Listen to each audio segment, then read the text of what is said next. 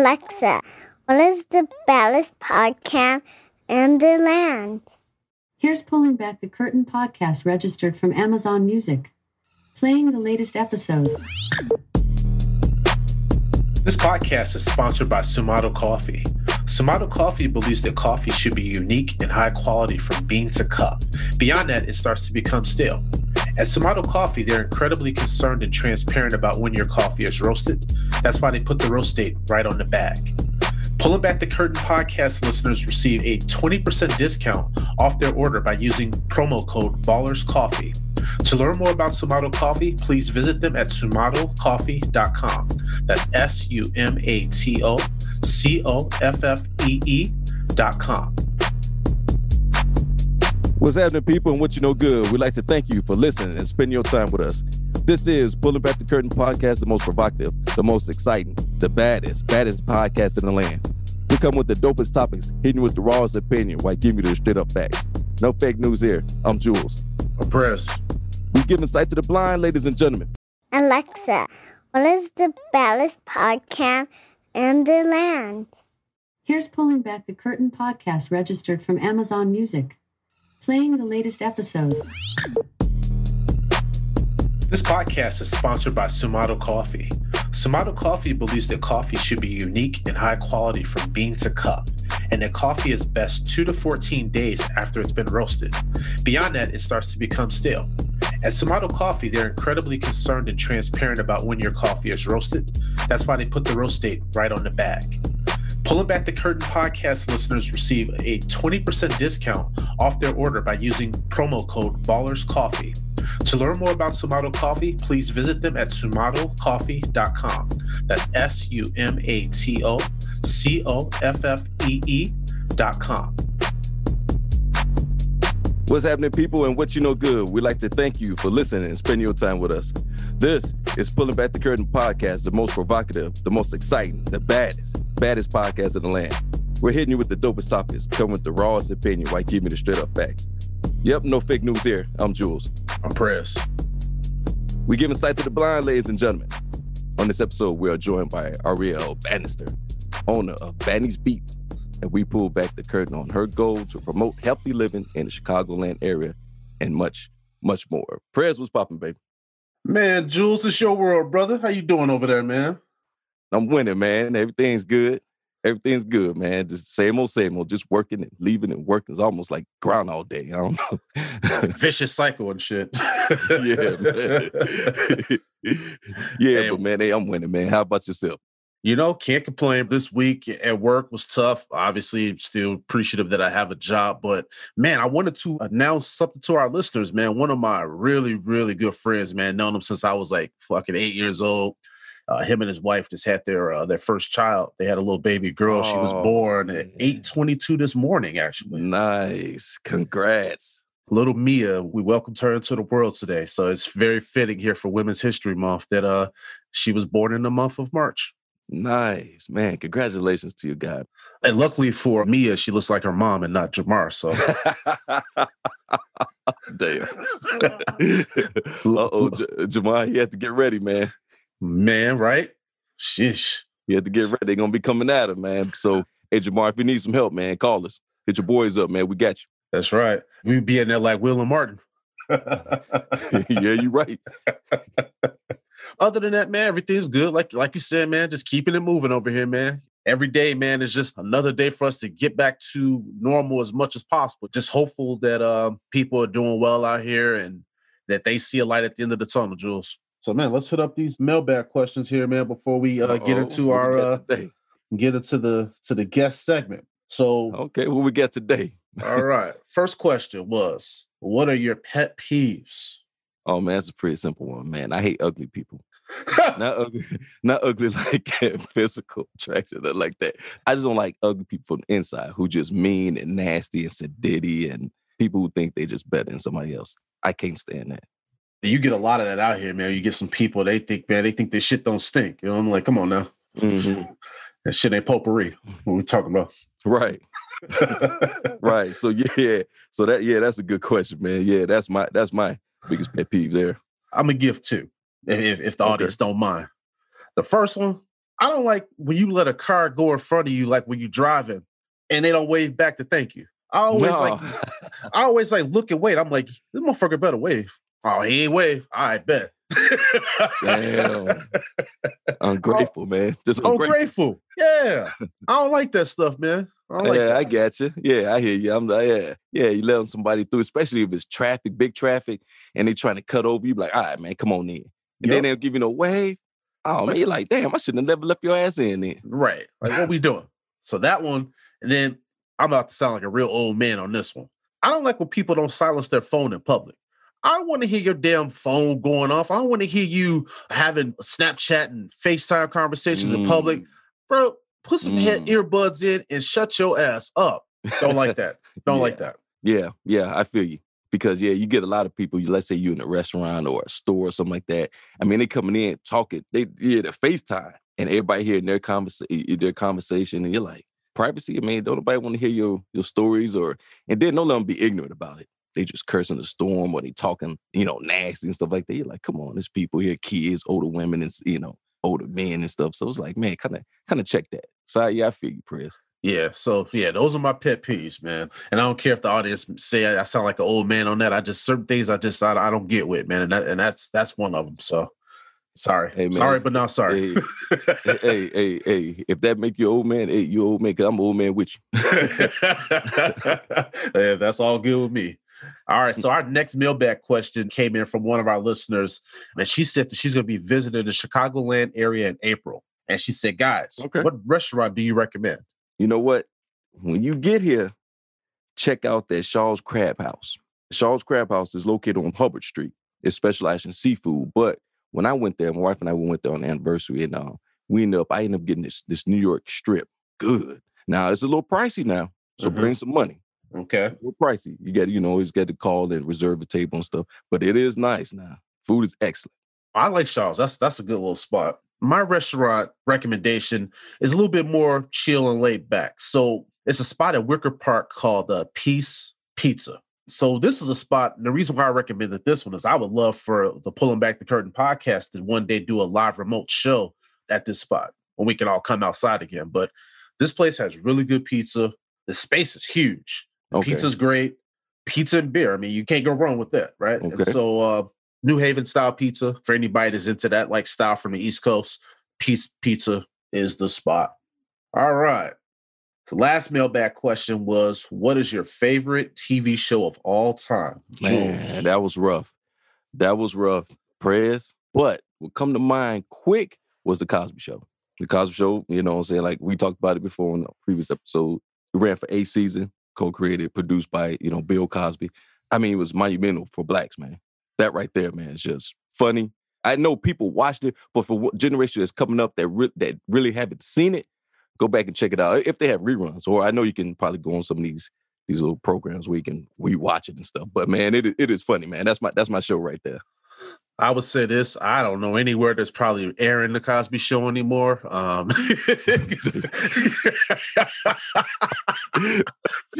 because you might have to go on YouTube or some shit. Okay, so you got to go YouTube. Oh man, hey, But- sorry people. but but to Jules' point, I mean, the Cosby Show that was a pillar of you know the show that we watched when we was coming up as kids. You know, saw African Americans in a positive light. You know, you had the wife that was the lawyer, the, the father that was the doctor, the kids are going off to college. Like shit was dope. And Mhm. then he even spun off with a different world, right? Showing that next evolution of the black family, right? So no, I, I agree with that 100%, my man. Mine was The Wire.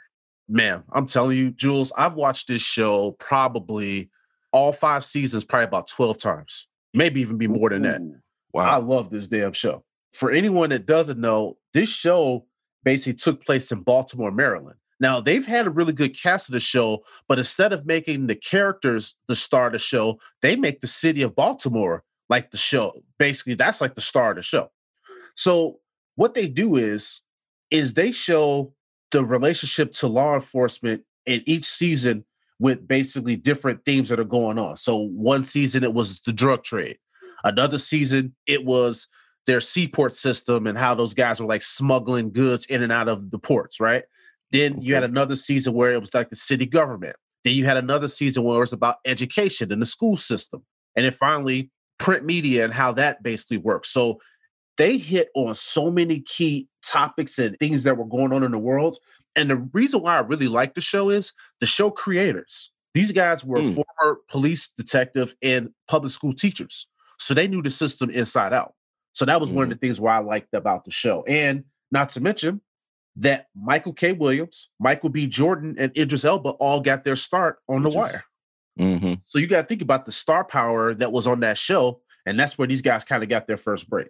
So The Wire is my favorite TV show of all time. Man, nice. That's a good one, man. That- you know what, Press? I know you know this before. I haven't seen all of the season. I've seen bits and pieces. So, dude, that's one of the ones I got to, you know, binge watch and, and get caught up on now. Yeah, man, I, I would highly recommend it, bro. And my, my favorite season outside of season one, because season one is dope, but I really enjoyed season three. I don't know which seasons you've seen, but season one is probably the favorite, but season three is is dope as hell too. So check it out, man. Yes, sir. listeners, we appreciate these mailbag questions. Keep them firing in. Sometimes it's kind of hard for us to keep up with them because when we get our set of three that we're going to use on the show, then we get about five or six more. So I know some people are probably wondering, like, when they going to get to our question? We're working through it. Yes, sir. We get, yeah, we get there. But appreciate you. Thank you so much. Well, Jules, before we get into the nuts and bolts of the episode, I wanted to get into something that a few of our listeners has sent over to us because they wanted us to discuss it on the show. It was the George Floyd $27 million settlement that his family received from the city of Minneapolis. So I wanted to get your thoughts on this before, you know, I expound on it, but I got a lot to say about this subject because when I saw it, a lot of this stuff just really made me kind of upset. I'm just going to be honest. So, but I want to get your thoughts on this whole situation because you know how I felt about this whole George Floyd situation since the summer. Mhm. Mhm. And when I saw this, it just kind of made me mad a little bit. But what were your thoughts, man? You know, no amount of money can ever address the pain and trauma that family goes through when they they lose a loved one. It's hard. And what do you do? 27 million, that is a lot, a lot of money. But it doesn't replace George. Even though his family is set, his daughter is secure and set and stuff, their still loved one is gone. It's hard to address this. I don't even know how do you address it. It's it should never happen. That's my whole thing. Brothers and sisters out there in law enforcement, listen. They teach you in the academy. What them them cups go on, game over. When it's on, game over. So if you see an officer that's out there just doing extra, man, just stop this brother or sister, whoever the case may be. Just stop them until you know and handle the situation because something like that, what we seen last year with George Floyd and some other cases, should never happen. I don't want to repeat of last year. This is real sensitive, press, because people are angry and they just and people don't care and they just they just uh, releasing, expressing how they feel and not caring. So I know their their government politicians in, in Minneapolis are trying whatever they're trying to do to try to keep the peace and keep the calm and try to work with the family and the public and stuff. But 27 million, okay, the family is set, but the loved one's still gone. The thing is, we need to to address what happened, should never happen, and should never happen again. that was the point where I stand on this whole situation. And I've always been here. And I talked about in season one of the show, Jules, how there is a need for police reform in this in this country. You Mhm. and I have talked about this on the side, whereas I understand for some people the terminology of defund police is a little too strong for people. But there is something that needs to, to go on in this country because when taxpayers are now on the hook for a $27 million settlement, that pisses me off because they didn't do this. Derek Chauvin was the one that killed George Floyd. Right. He should be personally responsible. His police union should be personally responsible. Taxpayers should not be on the hook for these type of situations. That $27 million should have been going to the school system there in Minneapolis. It should be going to their infrastructure. It should be going to helping and rebuild the inner city. Mhm. That's why when this came over to me, Jules, I looked at it and I said, to Jules's point, that $27 million ain't gonna bring George Floyd back. His daughter's not gonna have her father anymore. This is blood money. Now, the only thing is, they also agreed that five hundred thousand will be used to, you know, benefit the community that, where George Floyd had died, which is called the George Floyd Square. They call it. So five hundred thousand of it was is going to that community. Yeah, Jules, but that's still that's still that that still don't address I right. I I You know, get you. I yeah. get you. It's because also let's look at this point. Let's look at the timing of this settlement news coming out. Mhm, mhm. So I want our listeners to just think about this thing in the right lens. we have a trial going on for this officer that was involved in this situation, and now this settlement news comes out. Now, is this to basically soften the blow of this officer being let go of this crime? That's what I want to understand. Because why release this news, uh, Jules? I don't know how you how this stuff works in CPD, but if there's a settlement, isn't there a way that you could put a gag order on this stuff? Like, why did this get released and the trial's still going on? That was another issue that I had. It does raise, raise concern because when I saw this, this is the a lot of people saying this is the first now. So what's going on? It's, it's going to be a jury trial. So people, you know what that means. Now, if you ask me, I'm in the profession. If you ask me, okay, what he did, okay, they they give him second uh, second degree, third degree, and and and, and manslaughter, I believe. Mm-hmm. Okay, you got to convince all twelve jury without with a reasonable doubt that that's what he did on either one of those crimes. Now, this is going to be a little deep. We I ain't trying to get too deep with this, but don't look for no twenty and thirty years. I'm just say that.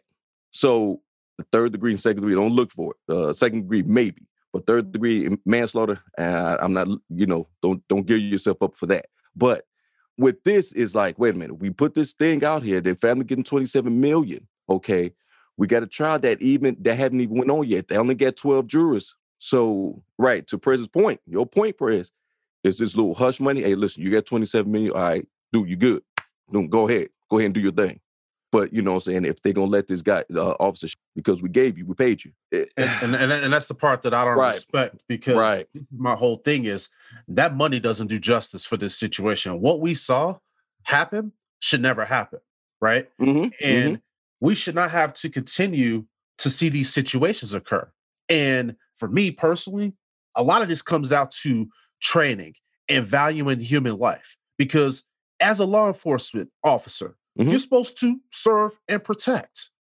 You're not the person that I should be watching on the video kneeling on somebody's neck for eight minutes and 46 seconds No. and killing somebody, right? no, no, no. You're absolutely right. And secondly, the taxpayers shouldn't be the ones that have to pay for this. That is my biggest problem with this whole situation. Because if I was a taxpayer in that ci- city, I would be pissed, bro. And Yeah. not only just pissed about the money aspect of things, but just pissed that they're throwing money at a problem instead of fixing the actual issue itself. Mm. I'm with you. Fixing the issue, we got to hold each other accountable. And let's be honest, things happen where, hey, I snap a little a couple times, but somebody's there to pull me back, or I pull myself back. There's nothing wrong with that. There's nothing wrong with it. Hey, listen, hey, bro, he good. He good. We got him. Yep. And also, too, this is stuff that Jules and I talk about on this show all the time, and the fact of how we deal with one another, how we handle adverse situations. Now, I Mhm. understand that fucking blood starts pumping out there and things get a little bit, you know, get a little bit hot, but that's when your training should be there. That's when you should be looking at the type of individuals that you have on these jobs. Because what I say, Jules, is I wish there were more cops that came from these neighborhoods that actually police these neighborhoods. Exactly. hmm I get you. because a lot of times when I look at these situations, I'm like, bro, this situation even a cause for that type of force. So it's like, why are you so ready for shit to jump off? Why are you so quick to want to escalate? Right. And so I think a Mhm. lot of that comes with not understanding the people, right? Sometimes, and I'm just going to say it, sometimes being afraid of the people that you're policing, because that could be a problem too. Yes. Yes, sir. And I've shared some personal situations that have happened with me. I'm not going to get into that on this episode, but we'll do future episodes and I'll share some personal stories where things have happened to me where situations I didn't think were handled the best way when it came to law enforcement. So I always try, and Jules knows this about me. I try to be objective in anything that we do on this show. And I think about things before I say them. And so I'm not going to point fingers 100% in either direction, but we need to change what's happening in these police departments. And I think that when these situations happen, that the individuals that are doing these things are locked up and that taxpayers aren't on the hook for these mistakes. And that's that's all I'm gonna say. And then we'll we'll do a deeper episode on this, Right, but right. that's just the way that I feel about it. Because as a taxpayer, my money should be going to fixing up my community and in, in, the in the neighborhood that I live in, and not cleaning up somebody's uh fucking error. I get you, man. And some of the reform I, I'm reading about is trying to have officers be insured. So that way, taxpayers is not on the hook to when when money is dished out to these families and stuff. It- you know, taxpayers are paying it. You know, if uh, police officer insured, the insurance company will take care of that. So I'm not sure what stages we're at on that, but that's part of the reformation. I think that's on the table. Yeah, well, they need to do more than that, man. They- need to, and that's one step of the other part of the process. But Mm. we need to start thinking about background checks on these individuals. And I mean, you could probably talk about this more in a future episode. But Yeah. we we need to pull back the curtain on exactly what goes into becoming an officer, right? Because I know your brother's now in law enforcement, so I would love to understand Mm. what he went through as a new, you know, uh, officer to get on the force. Because what I want to understand is what's changed from the 15 years since you've been on the force to now what he's now had to undergo. Because if it's the same process, then it's still a broken process. If there have been tweaks that have been made, then okay, cool. But we still got a lot of way to go. And so I would love to hear that. There's been a lot of changes, Press. I'll, I'll just tell you that. There's been a lot of changes I've been on. I'm, I'm considered a dinosaur. I'm, I'm, I'm pretty much I'm pretty much old school. I'm pretty much old school, and and, and, of all the changes that we have to go through and, and training and, and, and computer work and stuff, it's like, oh my god, man, I would love to do a deeper episode on that later in this season. yeah, and we'll Mhm. and we'll we'll kind of walk through some of that stuff. But at the scope Okay. of this audience, thank you guys for sending this over to us. We saw this in the news as well. We were definitely going to speak on it, but we love that you guys want to be involved in some of the content that's being produced on the show. So thank you so much. And uh, without further ado, we are in the month of March. This is Women's History Month, and we on today's show have a special guest. We have a female entrepreneur here in the city of Chicago, and so we want to celebrate her journey and how she's helping the inner city to lead more healthy lifestyles. But this month here in March, this is a time for us to remember and celebrate the achievements of women across the world, right? I want to just make sure on this show that we're keeping it 100 and we're celebrating all aspects of the culture, right? And so you have to think about some of these women in history that have been monumental to the success of this world. And it's Mhm. so important for us to just make sure we keep that front in mind today. Because when we talked about earlier in the show how my buddy, he just had a little daughter, right? It's important for every little young girl to follow their dreams. But we got to make sure that, that we mm-hmm. have a world here today that's helping these women to cultivate those dreams and to protect them because we know that there's a lot of bullshit that goes on in this world. That's why it's important to make sure in this world we are looking and fighting and striving for equality for all, not just racially, but generally, because we know that there's, and, and whatever the situation may be, there's a lot of times in life where things aren't fair. And we need to get to a playing field where everyone has the same opportunities. And that's what the, is the core of this show is. But we want to make sure that we're celebrating this month, just like we did Black History Month and so forth. So Women's History Mhm. Month is very important to us. thank you, women. You know, I think I celebrate Women's Day maybe 365 days out of the year. That a boy. Talk to him. if you want, to, if you want a happy home. That's right. so man, You gonna we you gonna learn today. Yeah, man. 365 days. Hey man, what can we say? You make the world go round. What are we gonna do without you? And I've talked about on this show. I was Uh-huh. raised by Mhm. black women, right? I didn't grow up around any sort of male influence. So I wouldn't be where I'm at if not for the influence of, of women. So that's something that's always gonna be important to me. Yes, sir. Yes, sir. And she did a damn good job too. Yeah, good job, Mo. man, what can we say? Without you, James Brown even put in one of his uh, songs, "A Man's World." But it wouldn't be nothing without you women. Real talk, real talk. So to have a a month to celebrate, to highlight what you guys been doing for centuries is is amazing. It's awesome. Absolutely. And just for anyone that might be curious of why this month is celebrated in March, there was an education task force in California. They held a Women's Week celebration. And so this was in the month of March in 78. And it was a seven day event. And Mhm. basically what it was, it was uh, International Women's Day. And basically it was so successful that uh, Jimmy Carter basically just marked that as like a new beginning in American history. And from here on out, you know, we celebrated uh, Women's History Month. So I just wanted to make sure that people knew the parallels there. You know, Jimmy been doing some things, man, and uh, and I think in in it, evolved from from there. I think it was like a day, then it was like a week, and then it went from a, a whole month. I think it was like 84 or something like that. So, so, man, that's good stuff, man. That's that's awesome, man. Absolutely. As we mentioned in our pre show chat, we are welcomed today by Ariel Bannister. She's the owner of Banny's Beats on Chicago South Side. And a quick story before we go into this episode. I was introduced to Ariel by a good friend and a listener of this show, Monica. She served in the Peace Corps in Nepal with the British, who's a family member of Ariel's. So, you know, as everybody knows out here, it's a really small world. And it's why I value relationships with good people, because it's through that friendship that I was able to connect with Ariel and learn about her goal to provide healthy living for people in the city of Chicago. With that being said, we got Ariel pulling back the curtain with us today. Ariel, talk to him. How you doing today? I'm doing excellent. I'm feeling really good. Thank you for asking. How everything's good. You're in the shop today? What's going on over there? I'm in the shop whipping up the juice, doing what I do best. There you mm-hmm. go. There you go. And, uh, and, and audience, that's what we're gonna we're gonna get her to tell a little bit about her story, how she even got in there to even be whipping up that juice. yeah, right. so Ariel, before we get into the show, and I was mentioning with the audience a second ago that we've known about you and your work through, I believe, British, and then obviously I'm friends with Monica. So it's just a small world, and just definitely appreciative of you know being able to be connected with someone that's doing really good work here in the South Chicago South Side. It's such a blessing. I'm so grateful that they are able to, you know, relay the message. We have to keep it in our community, right? We have to be able to to share what we can. And it definitely was something like what we're serving. I love to be able to offer a healthy alternative for people. So I'm just grateful. Love them both. Why you mentioned that, that you're looking to serve like that healthy alternative.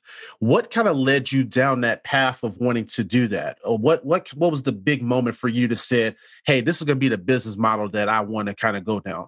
Sure. Well, thank you for that question. Actually, I was taking care of my own self. And, you know, when you take care of yourself, others kind of take notice.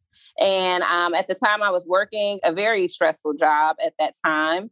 And um, just to keep my own health up, I was having, you know, I was like, you know what, I'm really busy. I haven't been able to eat as good as I as I could. I was in grad school and working a full time job, and I said, you know what, the best way I can get my nutrients in is going to be through juice. So every morning I would make this really ugly looking juice. It was black. it had every single last thing you could think about in there. and um, and my coworkers shortly but surely started to catch up. Like, you know, what is that ugly thing you bring into work every day? I'm like, hey, this keeps me going. It actually tastes good. Um, you know, I feel good. And it's the only reason that I'm able to do all I'm doing and kept my energy up. And so they started trying it and they were like, actually, this is good. And they started feeling good. And they were telling me how they didn't want to go without it. So they were making it was just kind of making them make better decisions with what they were eating. And they started asking for me to bring it every day. It started off mm. voluntary. Mm. You know, I was just like, I'm just gonna bring it. I make it, it doesn't matter. And and the list just kept growing. So I was like, all wow. right, well, you know, at this point, we probably need to consider something. And so they had a donation box and they gave me what they thought, you know, it should be worth for them. And I say, you know what, this is probably something that's that could be a business. So really it was the educational piece, being able to inspire other people to make better decisions that really was my aha moment. And then just naturally, as God's will, I learned about my own autoimmune issues. And that's what kind of reconnected me to the goal because, you know, we as entrepreneurs, you have your times or you have your ups and downs, and you're like, oh, I don't know if I want to take all this on. And one of the reconnectors that kind of just really led it home for me was when I knew that I needed it for myself wow. and okay. how it was making me feel and, and making me better. So I myself have juice every day and I try to keep, you know, I have this community that's with me to keep to reinforce me as well. So it's actually more than I'm helping them than they know they also are helping me. I'm just grateful to be where I am. And that's awesome because when I'm listening to that story, your product basically started with your own well-being, right? And then yes, you were able to share that with other people. When I look at, you know, Banny's Beats, can you talk to us about why beets? Why is that so important to your product? Absolutely. So, beets are essential to helping to aid in cleaning our livers. And our liver is actually our body's powerhouse. It tells our body what to, what waste to keep, what to get rid of, and so, as long as we have an optimal working liver, we have a better chance at optimal health. And what I've mm. learned is that that's been that's a lot of our pitfalls in our health ailments. And so, um, just kind of just like a lot of people complain about like bloating. It's kind of like across any illness, bloating, nausea, these different gut issues. And so beets are a quick and fun way to actually get that resolved. And so I put that in all the juices because I know that it's something that, especially within our community, we don't often have. Sometimes when we don't have the things that we need, it's so unfamiliar, we think that maybe we're feeling sick or something like that. So that's why I included it everywhere. No, and, that's really awesome. And one thing too, the thing that resonated with me the most, and a lot of our listeners probably will agree with this this point that I'm getting ready to make, but within our community, I didn't grow up eating beets. You know, I watched my grandmother; she was all about that kind of stuff. But I looked at it, I was like, I couldn't get over the smell. So I'm like, no, I'm good. You know what I mean? but that's why I think it's important though for the work that you're doing because you're introducing that to a culture that generally wouldn't be exposed to these type of vegetables and you know and really good way of living. Right. So talk to us a little bit more about some of the early influences. What what was it that got you down this path? Because you mentioned you were working a corporate role there. You were in grad school walk us back a little bit of like the earlier journey were you uh, exposed to entrepreneurs and you know growing up and what kind of led you down this path so my mother actually has always been a well, not always, but for a, the, a great majority of my life, she's been an entrepreneur. So I've always loved her hustle and bustle and her, you know, kind of just kind of determining her own destiny in that way. I just knew that if I wanted to go after something that I believed in, I had to do it for myself. I hadn't really seen any other companies that was doing it the way that I saw that we needed it. So I saw the need and I just went for it. So when you mentioned you saw the need, talk to us about, you know, some of the things that went into that because I'm sure your story of trying to get this off the ground probably wasn't easy. So what went into it? Did you do any sort of uh, crowdfunding? What was kind of that process for you? Actually, I used all of my own savings to start the business. Now, oh, wow. I know that crowdfunding and other options would have been actually better for me, but mm-hmm. at that time I didn't know any alternatives really. I just I just saw that if I got a loan, it would mean debt and I, that became overwhelming for me. So I used all of my savings to start the business and, you know, struggled and I'm still coming out of that hole. But you know, I, I learned a lot within that path. It's not everyone's path. Everyone doesn't start that way. And I actually think strategically, you shouldn't start that way. You should actually do as much fundraising as possible before starting mm. a business. But now that I'm here, I'm here and I'm and I'm working my way, you know, through that. So majority bootstrapped on your part, trying mm-hmm. to get the mm-hmm. business off the ground. Talk to mm-hmm. us about mm-hmm. the evolution of the business. So before you got your brick and mortar store there, what, mm-hmm. what, how did, what were the early beginnings? So you mentioned at the workplace where you were getting the orders and you were bringing those in. What was the evolution from there? So I started basically in my kitchen and I started making partners with other restaurants in the hospitality industry. From there, I started asking if I could use their kitchen. You know, after I got licensed and things like that, I asked if I could use their kitchen while I started doing different farmers markets and things like that. And then once I got enough leverage from the farmers markets and such, I was able to afford at least, you know, my two months of rent for my brick and mortar. So I just took that risk um, and did my build out. But um, before then, one of the biggest, the bigger events that we did that was very successful was the vegan festival that was downtown. It was in downtown Chicago in Grant Park. Yep. Um, okay. Um, it was their first year coming here. We went there and, and we, we did very well. We sold out out of everything that we made. And wow. from there, I knew that it was something that people not just needed, but liked. It was like people coming back and they were just having so many great things to say. And that's that's another reassuring moment during this time that got me reconnected to it. That's amazing right there in itself because Jules, when you when you listen to that story, not only did she finance this thing on her own, you know, which I'm sure that's going to be a lesson that you would give to other entrepreneurs about seeking other different ways that they can go about kind of getting the business off the ground.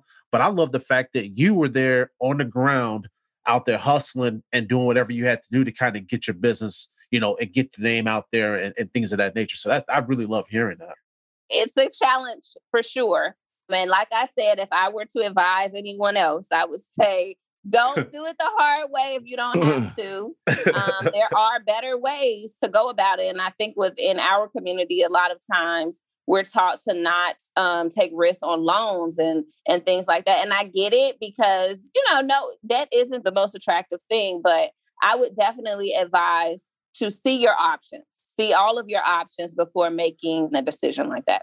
And, and that's an important point because a lot of times, too, our people, Ariel, they don't realize that there is a level of learning how to leverage your debt that can work in your favor as well. So I think that that's also very important for people to kind of look at. Looking at all your options because you never know, you know. Yeah, you never know. And you also never know who might be trying to do what you're doing. So sometimes just communicating will help. You know, mm-hmm. sometimes just communicating with other people in your network on things that you're trying to do will help. Absolutely. Yeah, Absolutely. Because think, because think about this, like, and, and Jules, I was just going to make one point and let you jump in. Okay. But the network, that's the important part. And, and this is something that I often stress with kids that I mentor with that obviously you don't know what you don't know. Right. So sometimes you have to put yourself in different rooms.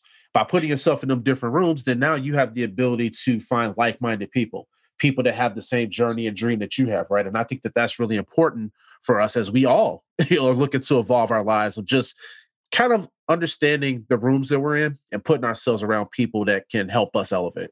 Mm-hmm. Yep.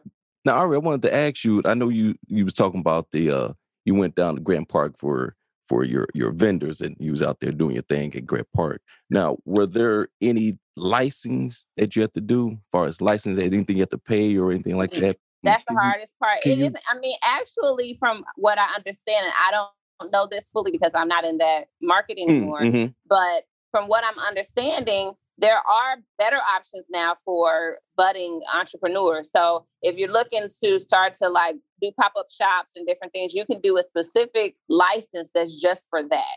And you only need like certain requirements for the facility that you're working in to be up to code. And from there, I think it's like way cheaper than whatever I had to pay at that time. But you can do that. And once you do that, you can um, kind of test out your your brand. From what I had to do, I had to actually have a business license. I had to have insurance. I had to have an actual like my company be, you know, a legal company, things like that. So I had to have kind of some some basic things that, that were actually pretty expensive for a new business that doesn't know, you know, what they're going to do. At that time, I didn't have a brick and mortar. I knew that I wanted to do something. I actually thought I was going to do a food truck first. But anyway, there were a lot of legal things, and I had to have my food sanitation license as well. It could be discouraging for a lot of new people. Like I said, I do think they're doing better at making laws and, you know, kind of helping out in the city of Chicago, helping out smaller businesses just get started and kind of go from there and, and test out what they're doing. But like, you know, once you start business, then you have taxes and it, you know, it's it's a it's a thing, you know, it's a process. It isn't just like you go to a market and then you just pocket all that money. It's not like that. I think a lot of people get the impression that entrepreneurship means that you just got all this this cash and you know you could just do what you want to do type of thing and it isn't that way you know you still have responsibilities just like any other company so it's just something to keep in mind and and hopefully we're valuing that when we when we seed into small businesses because there are way more red tapes for us especially starting off and it's at a greater cost for us because we don't really know those costs really until you get involved right so it's not easy it's just not easy. What would you say that that was one of the biggest hurdles that that you faced with getting things going? Think yeah, I think knowing all the legals and knowing all the fees that I would potentially have was probably a big hurdle. Also, just learning the whole like so we had to do a build out at our store because we didn't have things up to code when when when we started and so i had to spend i didn't know i would need an architect i didn't you know in my space if, if ever you guys stop by it's a small space like who would think you would need to hire an architect starting at six thousand dollars mm. for a little bitty you know walk-in shop that was a new thing for me getting plumbing done things you know just things you don't know that was a hard part for me Actually, I had a terrible experience with construction workers. They stole all my material and didn't show up again for the job. Just crazy things, you know, things you just would never. So for my build out, I ended up paying double what my oh, initial, wow. you know, expense was be- just because literally people just walked out and stole. So you just have to build for incidentals. You have to build for things that may or may not work out, you know, and and that could be hard because I gave all of what I had. You know, I didn't, I budgeted appropriately and I had to find, you know, I just had to make it work. But I had to put my credit cards, you know, there's, they went up and up and up because I wanted to open. So, you know, I did all I could do. Yeah, and, and the thing about it is, I mean, those are some of the stories that we hear from a lot of budding entrepreneurs that we have on the show of just some of those learning lessons that they have. And it seems like you definitely had some of those lessons, but it also seems like not only have you grown from those, I mean, I think what it is, it probably made you more resolute in this being the path that you wanted to go down, uh, you know, mm-hmm. kind of going forward. Absolutely. So, talk to us a little bit about your location there and why you chose that location there in Beverly. Well, I'm from the South Side. I'm from this neighborhood. I cross between this neighborhood and 79th and Sangamon same block as Leo High School. So I'm a South Sider at my heart. South Side. And, and I wanted to be able to pop up in a community near, you know, near our community um, and be able to give back in a way, you know, because this is something, this is a product that's not just, you know, it's I'm investing in you making a good decision for yourself. That that's as simple as it's put. It's not really, we're not even profiting yet. This is really purely about I know that at the end of the day, our health is our biggest indicator on our productivity as a community. So if if we're not healthy, we're not going to be able to show up in in in places where we should be showing up, right? So so I I felt like we don't have this type of experience nearby that's truly organic and served in glass and you know making as healthy as you can be as clean as you could be that isn't an option near this community that I've witnessed. So I, you know, instead of going to the north side, I wanted to be on the south side because I felt with, that we needed. Now, if I went to the north side, I'm sure that it would have probably been an easier sale because uh, they're already accustomed to that. But mm-hmm. um, and they're demanding that. But I wanted us to, to start to see what we need and demand that. So I'm very excited that, you know, we're setting some trends. I see a lot more businesses popping up that's health conscious and, you know, doing it clean, doing it right. So hey, I'm I'm all for it. I love to see it. And that's pretty much why we're here. Pioneer. I love it. Would you say, you know, leading up to this time of having your your brick and mortar, to the time when you were selling the juices, you know, within the workspace, what were some of the other things outside of like the vegan fest where you were testing the product out to where you really said, okay, it's time to make it to that next step? Because what I want people that are listening to this episode that may have an idea in their mind. I want them to just really understand the full evolution and your mindset of all the different ways that you did to make sure that this product was a product that people wanted and you felt like it was a product that was ready to to go to the markets. Sure. So before we even picked our location, because I was looking in different neighborhoods, I was looking in Hyde Park, I was looking in the South Side, South Side, I was looking in Bronzeville. So what I did was I I did any type of farmers markets that were available in those neighborhoods that I was considering. I was a part of it. I did a farmers market in Bridgeport. I did a farmers market in Bronzeville.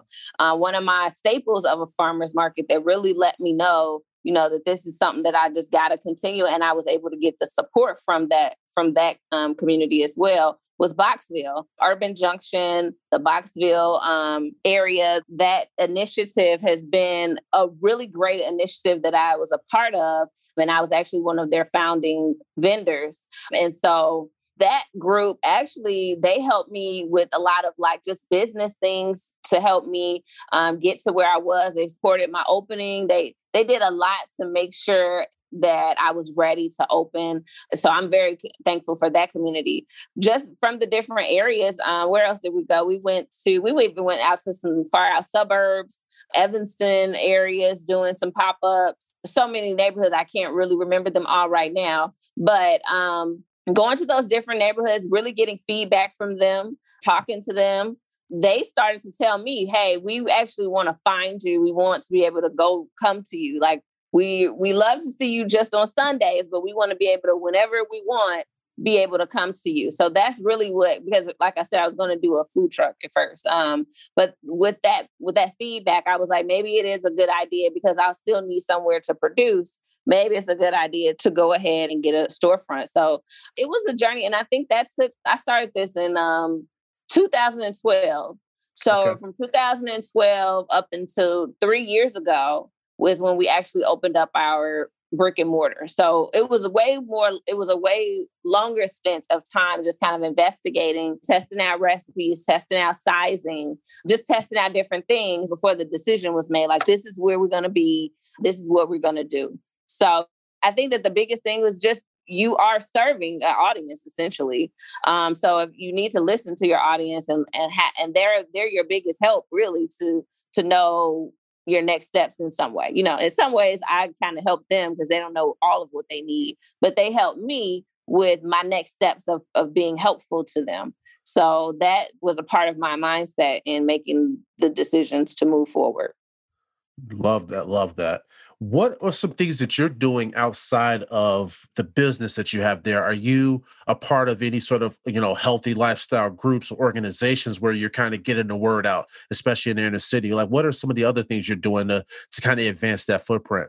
So we're partnered with other health conscious places such as Majani's. We do the vegan paradise market, which we started that actually last year. And that's a, a really great community. And we meet a lot of other vendors that are like-minded. So we kind of share um, our posts and different things like that just to to keep that circle going and keep those people that are health conscious and looking to be at least um, with options. So that's one avenue. This isn't necessarily the health conscious, but one of the networks that I recently got involved with was is the women's entrepreneurship program at DePaul. It's called We. WEI program at DePaul, and they actually help with leveraging just like different things, legal support, um, just kind of business business structure support, all those types of things, with making sure that we were tight.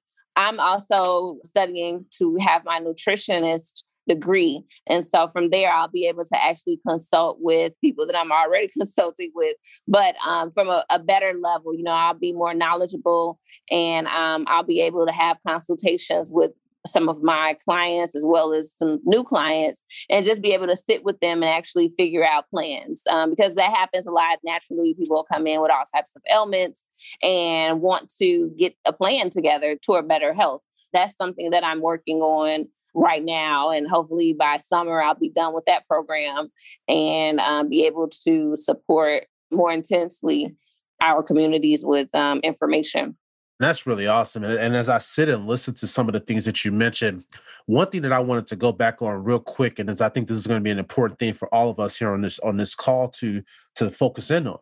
You mentioned that, hey, you know what? I could have easily have put this business on the north side, and you'd have put it over there, and your juices would have just been going out the door, right? Flying off the shelves. yeah, you wouldn't have been able to whip them up quick enough, right? Right. But, exactly.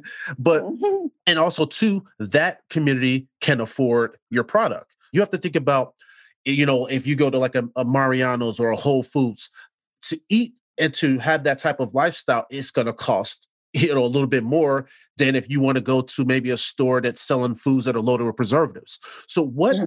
what what was kind of like the hurdle you had there with your business to offset? Hey, you know what? My product is going to be a little costlier than maybe a regular juice that a kid can go to the corner store and get. Right. So here's the thing we can't compete with stuff that's not natural, right? And so Right. the reality is if you're purchasing a, a lemonade or let's just say apple juice, say you're purchasing an apple juice, an apple juice that's $2.99 for a gallon of apple juice, it's impossible. If you were to sit at home and make your own apple juice, you would quickly learn that it doesn't, it costs you way more, even if it weren't organic, even if you weren't doing it the cold press way, even if you weren't doing the doing it the best way possible of juicing, you will automatically learn very fast that it's cost you more than $2.99 to make that juice. We can bring into account the fact that it's manu- it's a manufacturer and they have, you know, bulk pricing and all these things. And that that matters, but not that much. When you look at the actual cost and what you're paying for it, I would hope that people would question, what am I drinking? Mm-hmm. What am I drinking that would that would bring the cost down so low that I can get this whole gallon for two ninety nine? Well, unfortunately, you're not really drinking. You're probably drinking five percent apple juice, even though it says hundred percent. My point with that is that yes, it seems though it seems as though it is cheaper to live a quote unquote healthier lifestyle, and I have to argue the point that actually it's far more expensive in the long run to not lead a healthier lifestyle. And that's because if you aren't paying for it now, guess what? You will later because why do we go to doctors and why do we, you know, continue with these checkups? And then what do we learn? We have high blood pressure, we have diabetes, we have all of these food led illnesses that are that we're going to pay for. So it'll be thousands more by the time you get to that point, right? And you would have wasted most of your money and your income spending what you thought was healthy food for your family, right? So I think that we have to change our mindset in terms of because sometimes you know we we we're very conscious of how we spend our money. Mm-hmm. Sometimes we'll spend our money on a let's just say this isn't too expensive, but let's just say a hundred and fifty dollar purse for instance, because this purse is so cute and we're gonna save our money up to spend one hundred fifty dollars on this purse, and then we go through the McDonald's drive-through for five dollars because we saved up our money to spend it on a purse but we didn't think about saving up our money to spend it on better lifestyle. Mm. So we mm, absolutely mm, wow. have the money. The money, I don't believe for one second that our community is not able to lead a healthy lifestyle. I believe that we're not educated in terms of how to spend our money and how to budget and how to plan. It's yep. about a plan. Sometimes you work in environments or you live you when you're working in a downtown environment, you didn't even know that you had that you have so much money but then when you stop for instance all right now we're all seeing savings because we're staying at home and we're in the house and we're not we're not doing some of the things that we used to do. Now some of them might have rolled over to to convenience and term and safety in terms of deliveries and things like that. That that's fair. Mm-hmm. but we did see a, a savings. And it's because sometimes we don't really realize what we're doing with our money I cannot support and subscribe to the whole we don't have the money thing because if you add up how much it actually costs you to have the chips, for instance, to feel full, because most of the babies are eating like four bags of chips, for instance, wow. to actually feel full, because that there is not satisfying them for one juice for six dollars that might have filled them up for breakfast.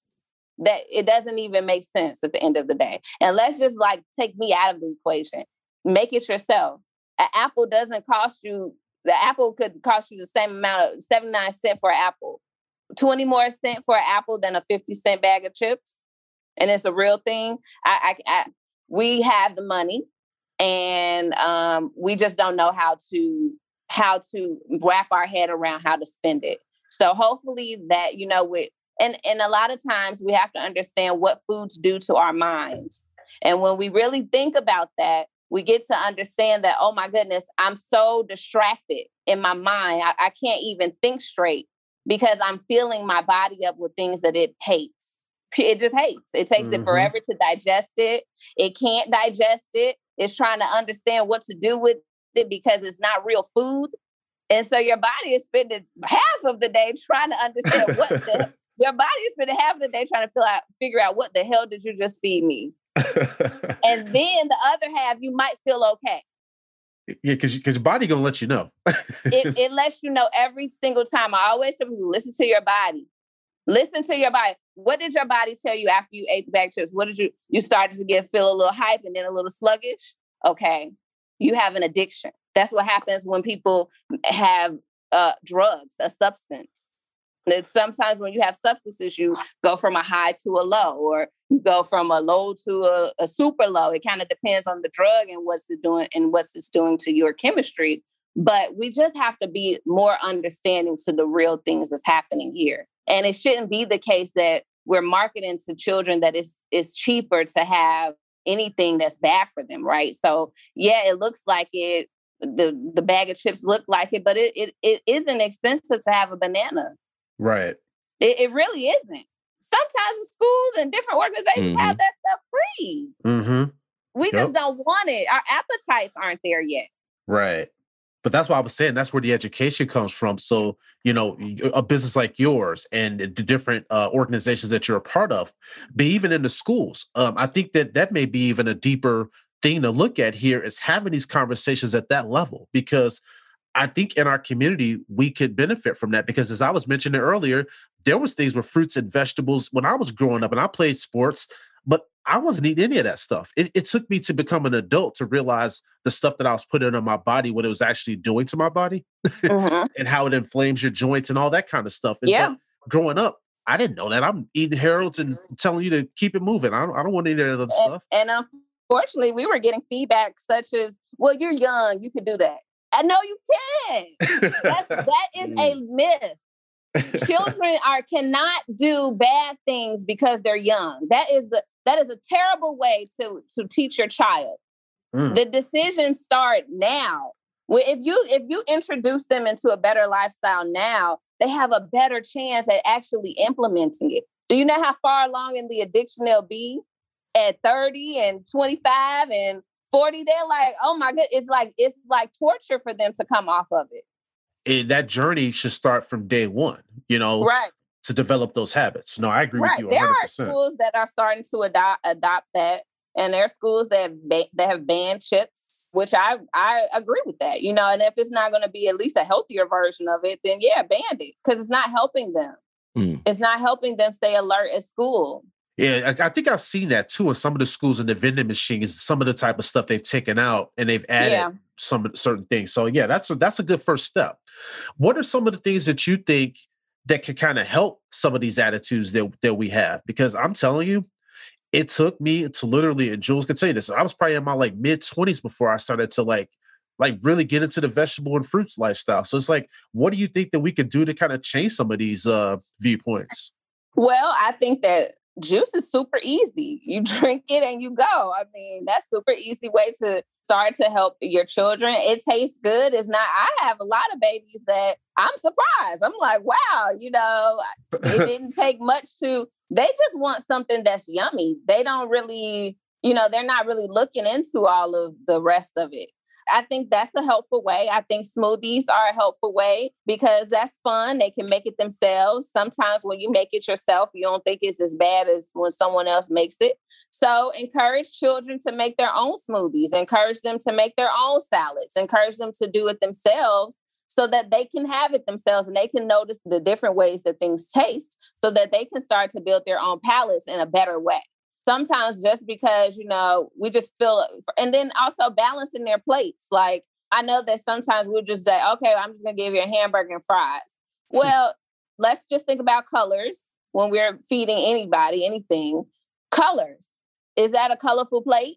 You know you're just seeing browns and browns right? So where are your greens? Where are your yellows? Where where are your colors at and you can mm. really only find that through naturally through fruits and vegetables. So colors is a great way. You know, I see people that sometimes make their children's foods fun. They cut it up in shapes. You you have to do whatever you got to do.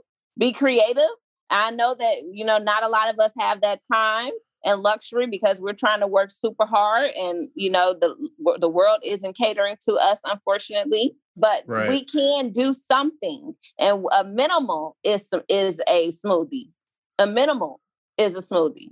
A minimal is not purchasing stuff stuff such as um chips and and fruit snacks. Right. don't even purchase it. If i mean if they get it they can get it outside the house but don't have it in the house. Maybe they have it once a week now because they can't find it at home you have to find your way. And the biggest thing probably is just you yourself as a parent being better. You know i hear sometimes some of my parents are like oh i'm going on a cleanse but i still got to cook for my baby so i'm gonna I'm gonna do it. And they'll tell me what they fixing i'm like well they don't have to eat that because you know you you don't want to go back to eating that. They don't have to eat that. They can have what you have too So you like y- you going on the cleanse, but you frying some chicken up for the baby with a bunch of other Mhm. stuff. right. I'm like well we got options. We got options. Uh it's okay. They don't have to eat that. They can have what you have well, one of the things that you brought up that I thought was really dope was the fact of hey, you set these juices and the smoothies and and different things, and I think that's that's why when Jules and I, you know, became familiar with your business, why I thought this is so really this is really cool because these are things that you can help people get on the go. So let's say, for instance, as you mentioned with time, some working professionals they don't have that time in the morning to prep and to put together a juice, but maybe they can run past your shop, grab that, jump on a train, go in the car, do what they need to do.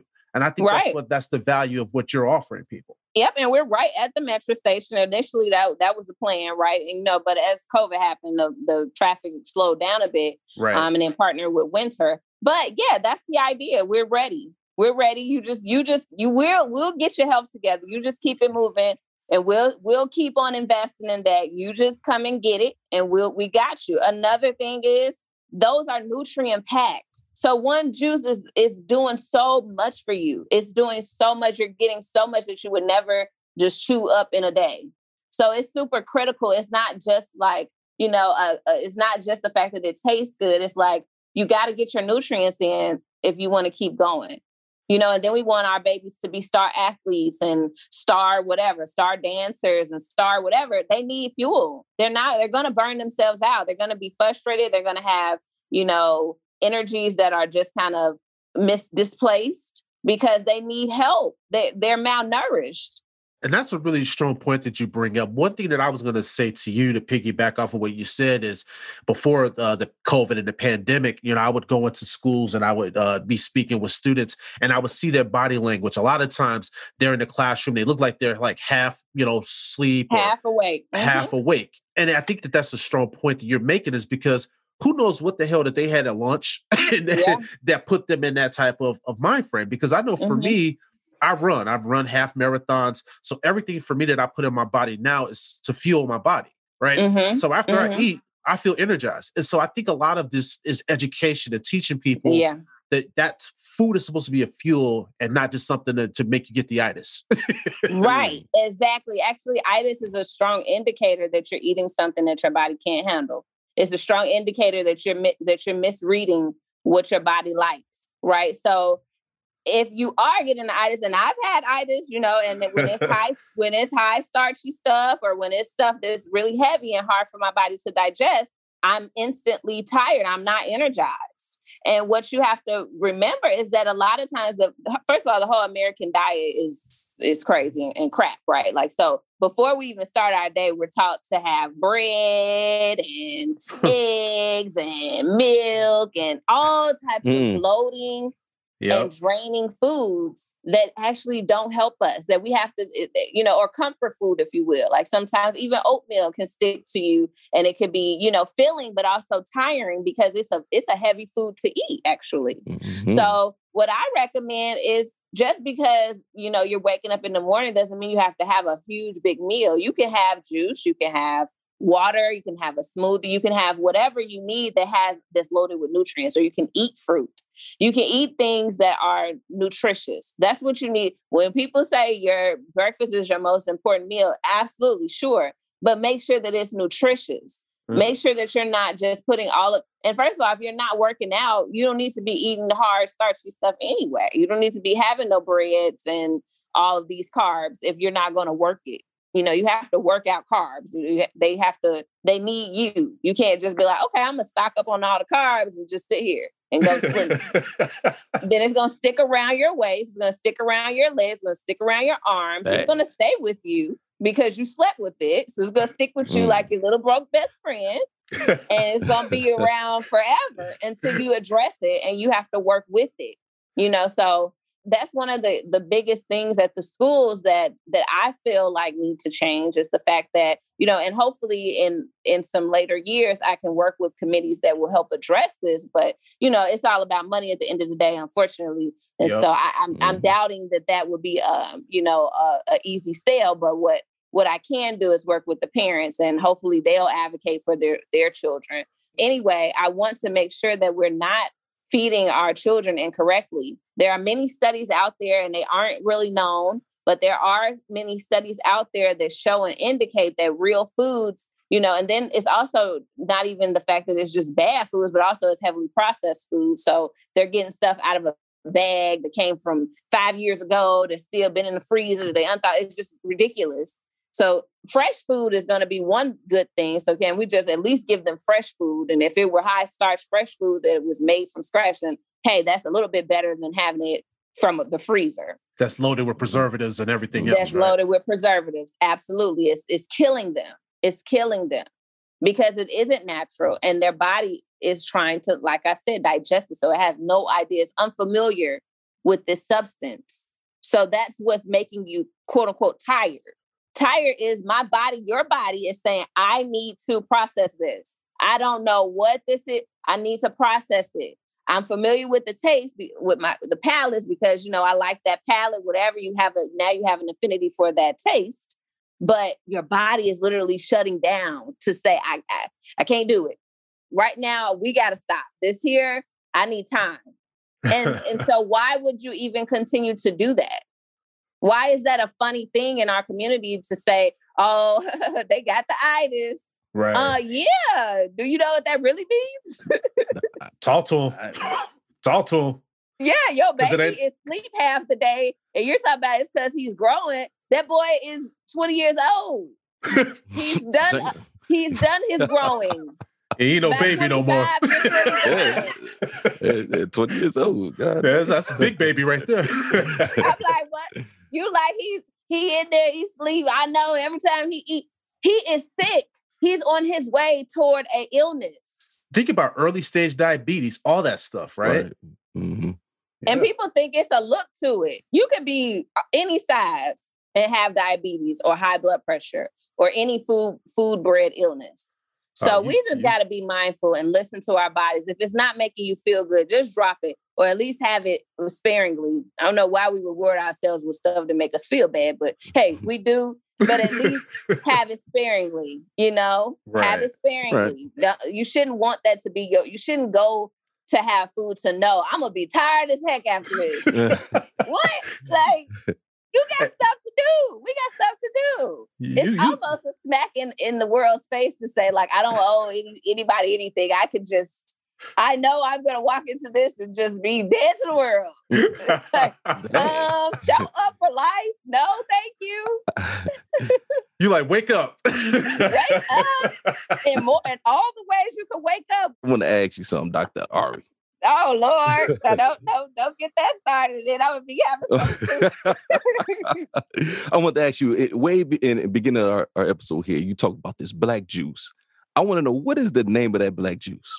Or so is there I don't have, I don't offer that. About to say, is there? You say you forgot. Okay. I'm all about color now. So at go. that time, I didn't care about colors, but what I had in that juice, for whoever would like to know, it was definitely black. I mm. had beets in there. I had broccoli. I had kale, parsley, spinach, apples, celery, ginger, lemon, pear, and kiwis. I want to say that was it, but all of that made for a very dark and black juice. Dark and And- black juice. Wow. So you should just call it dark- just dark and black. He said it looked disgusting, huh? Well, not that dark and black is disgusting because hey, I No, no, no, I get you. black. Right, right. No, we got you. um, to drink, it absolutely Uh-huh. looked absolutely looked like mud, and people was not feeling it. But I never offered it as an offering. Um, I just had that for myself because I didn't care about the aesthetics for myself. But as a company, of course, I care about the presentation. right. And now we're all right. about colors. So we have distinct juices for, and you know, as I evolved, I learned about varieties of things such as beets. We, you got different color beets. So I explore with that. I have, though we have beets in all the juices, all of them are not red because we use golden beets as well. So, you know, you as you grow, you learn. I've changed things up a bit. But yeah, that juice was was great, but um, you know, it was just dark, and I, I don't think that that would have been that marketable. I don't care Oh. how I would have whipped it up. I think they'd been like, I don't know, no, no, no, no, no, that that that one that one wasn't going. that one wasn't gonna make it. Uh, that Uh-uh. that little one wasn't gonna make it. but but I like the fact too of how you talked about with parents with their kids making it fun, making the plates colorful, right? Because that's the whole thing that I want our audience to take away from this. Nothing wrong with the the black juice that she mentioned earlier, but No, if we can change the aesthetics, then maybe when it's brighter and it's lighter, that'll attract more people to say, you know what, let me get at a shot, right? And I think that stuff along those lines it, it works pretty well. One thing before we get out of here, I wanted to know with your juices, do they have to be consumed immediately or can they be refrigerated? Um, they can be refrigerated. So with our process, we are a cold pressed, organic cold pressed juicery. So what that means is that our method of juicing is very pure. And at the end of the day, we capture the maximum nutrients in all of what we do. So we don't apply any type of heat to the process. It's kind of like old school way, like when we used to just, you know, if you remember squeezing the lemon or the orange and making orange juice or making lemonade, and that's way back then. And I did that as a little girl, but I'm sure now that's all out the picture. But anyway, that method is a very gentle and natural and the best way to make juice. So we pretty much with the machine have with the commercial machine have that process just in a machine. So that in that way it extends the shelf life up to five days, up really up five to seven days. It depends on the juice itself, um, because some things have natural preservatives like we don't add anything but like carrots are are naturally preserving lemons are actually are actually uh, naturally preserving. So there are certain things you can mix in your juices to help extend the life. So we do our juices do last for a while, a week. So you can stock up for the week or you could come in daily. You know, you could do what you whatever fits fits your your your schedule. We also deliver. So we try to do whatever we can do. We know how important it is. So we do what we can do and hopefully people just meet us halfway how far is that delivery radius? So, and for our audience, her store is located on 103rd and Hill um, in the Beverly area. So, how far is that radius for delivery for people that may be interested in that option? Um, you know, right now we don't have a lot of boundaries. We um, actually also ship out so like some of like I have some customers that live like say for instance in Rockford. For that customer, we'll ship it out. They do pay the shipping. It can last for shipping up to 72 hours. So you know, it kind of depends. But for delivery, we don't really have a, a, strong radius at this time because we're just trying to get people uh, to better health. So we're all over the place. We're in the Beverly neighborhood, of course. We're also in the South Shore area. We have a South Loop location for pickup and delivery only that you can order through Uber Eats and it could go in that area if you live in that area. If it shows up on your Uber Eats Uber Eats app, feel free to order it there.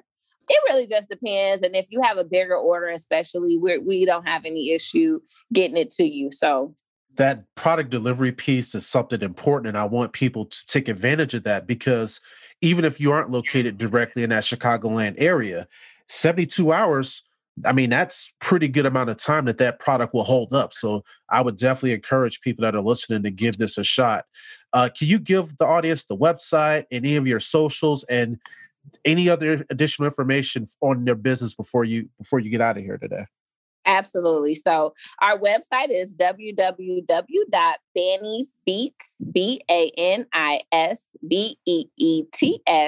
A N I S B E E T S dot com and our social media handles are all at Banis Beets, b-a-n-i-s b-e-e-t-s um, for facebook instagram and twitter we don't really use twitter so don't judge us on the twitter account totally it's that probably last thing we posted there was a dago vegan festival and that's all my fault so I'm sorry for that, but um, yeah, we're on all those platforms. but if you really want to stay up to date, our Instagram is our most up to date platform. Facebook does okay, but Instagram is really where we mark ourselves. So feel free to follow us there. All right. Well, hey, we appreciate you so much for for jumping on. Dope episode. I mean, not only did I learn so much about your business, and Jules and I, we're definitely gonna have to take a stop over and, and meet you and and and and, and, and uh, give you some support.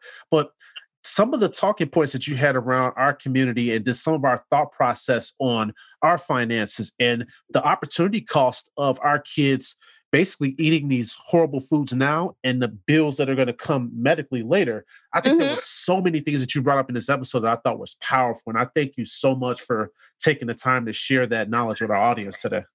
Well, I really appreciate it. I'm really passionate about it. And I'm, I'm just happy to be able to be of service truly. So thank you again so much for having me. And you guys have a beautiful rest of your day. Enjoy this little weather we got. We got a summer shy. Right, right. so mm-hmm. enjoy, enjoy. Thank you so much for coming on. Jules, gonna hit him with that curtain call, bruh. All right, this curtain call goes out to YWCA Metropolitan Chicago.